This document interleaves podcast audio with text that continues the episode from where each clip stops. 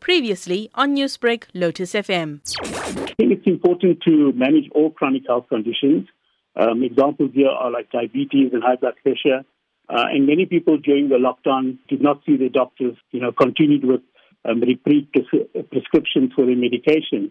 Uh, but given the number of time, uh, the number of months it's been since the lockdown was initiated, it's important now that the usual chronic medication management checks and balances that were in place are continued. And for, if for you that means going to see your general practitioner or your specialist, it's important that you continue this because you want to maintain a healthy conditions and make sure that all your um, blood pressure, your blood sugar, etc., um, are well controlled.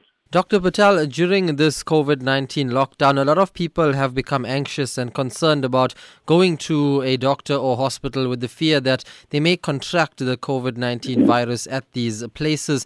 But a concern remains of late diagnosis of issues and improper treatment of current ailments because of this.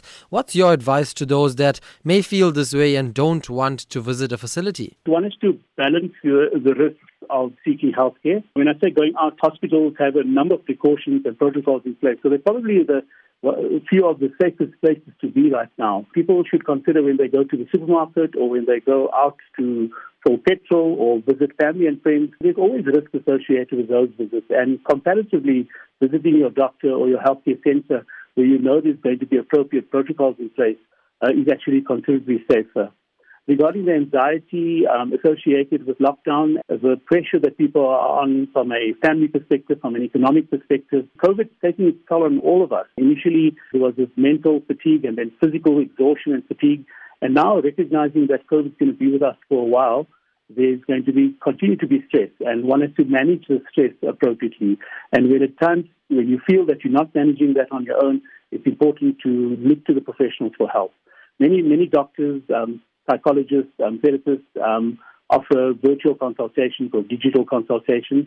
In our hospitals, a number of our specialists um, and various general practitioners in the community do offer telephonic or rather virtual or digital um, consultations. And, and that's a good place to start. And from there, you'll be able to assess if you do need to go for uh, into the facility for a physical check uh, or for any investigation.